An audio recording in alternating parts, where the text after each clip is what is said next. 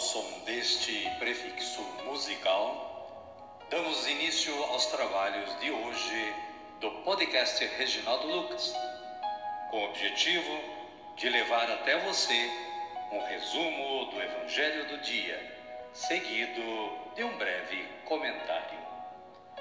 Temos como subsídio o Diário Espiritual da Paulus, intitulado Dia a Dia com o Evangelho. Pretendemos com isso despertar o interesse dos ouvintes a uma leitura mais aprofundada da Palavra de Deus. Caríssima, caríssimo, bom dia, boa tarde ou quem sabe uma boa noite para você.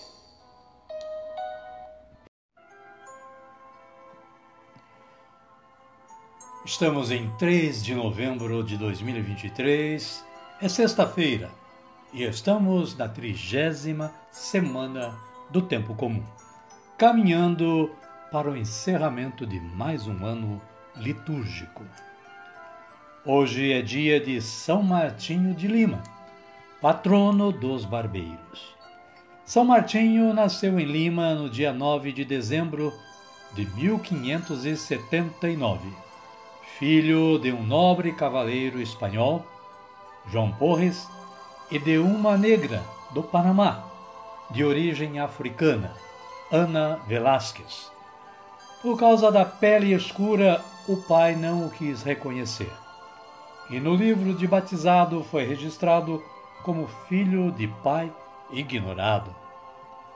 O valor representativo de São Martinho da história da santidade deriva do fato de ser ele uma dessas misturas da América, como um cronista do século XVI definia ironicamente os mulatos.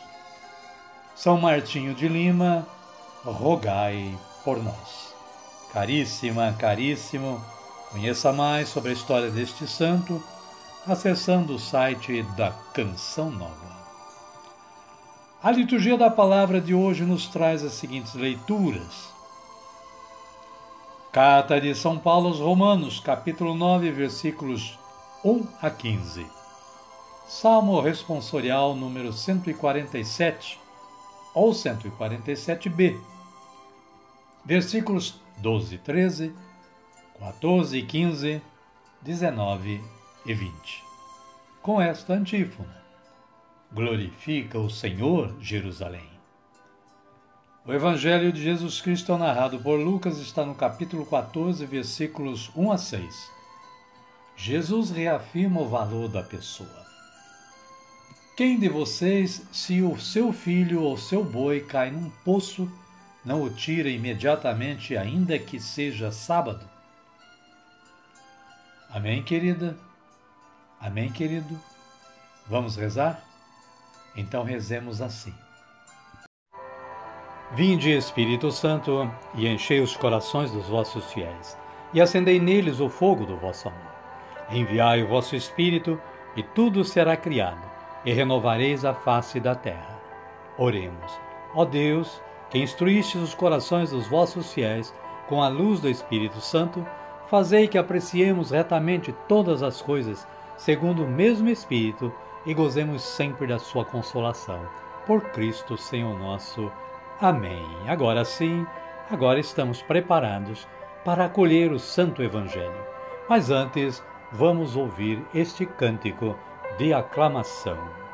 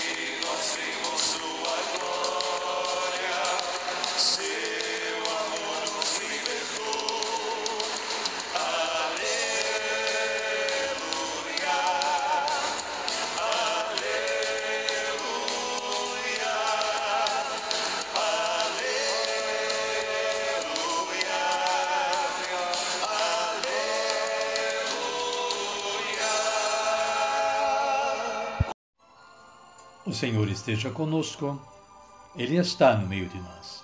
Evangelho de Jesus Cristo, narrado por Lucas. Glória a vós, Senhor. Aconteceu que, num dia de sábado, Jesus entrou na casa de um dos chefes dos fariseus para fazer refeição. E eles observavam. Eis que estava diante de Jesus um homem doente de hidropisia Jesus tomou a palavra e disse aos especialistas em leis e fariseus: É permitido curar no sábado ou não? Eles, porém, ficaram calados.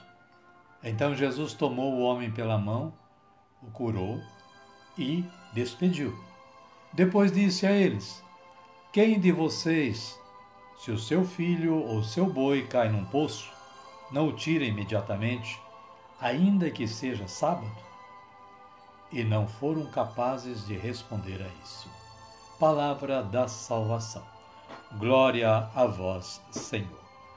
Amado, amado de Deus, o breve comentário da Paulus de hoje diz que o homem hidrópico, ou seja, cheio de água, simboliza o povo inchado pelo ensinamento dos fariseus. A mulher encurvada conforme Lucas 13, 11, e o homem hidrópico são uma caricatura do povo oprimido. Ao contrário do ensinamento dos fariseus, o de Jesus restaura o ser humano e lhe restitui a capacidade de assimilar por si mesmo os conteúdos propostos. Apesar da severa proibição contida no repouso sabático, é nesse dia que Jesus liberta o doente da sua enfermidade, da hidropisia. Toda instituição tende a subjugar as pessoas, impondo leis e mais leis. Para Jesus, no entanto, tudo tem de se pôr a serviço da pessoa. A vida humana está acima de qualquer outra coisa, até mesmo da instituição mais sagrada, que é o sábado. Os fariseus, porém, mantinham as pessoas inchadas, isto é, doentes, com a desculpa de servirem a Deus. Amém, querida? Amém, querido? A minha oração hoje é assim: Senhor, livrai-me da hipocrisia e da discriminação das pessoas. Amém. Neste momento, convido você a me acompanhar na oração do Pai Nosso em agradecimento ao trabalho de hoje. Pai nosso que estais nos céus, santificado seja o vosso nome. Venha a nós o vosso reino, seja feita a vossa vontade, assim na terra como no céu. O pão nosso de cada dia nos dai hoje. Perdoai-nos as nossas ofensas, assim como nós perdoamos a quem nos tem ofendido. E não nos deixeis cair em tentação, mas livrai-nos do mal. Amém. E desta forma, chegamos ao final do nosso trabalho de hoje. Queremos mais uma vez agradecer ao nosso bom Deus por nos ter dado esta oportunidade de trabalho. E também agradecer a você, caríssimo, caríssima, que esteve aí nos acompanhando na audição deste podcast.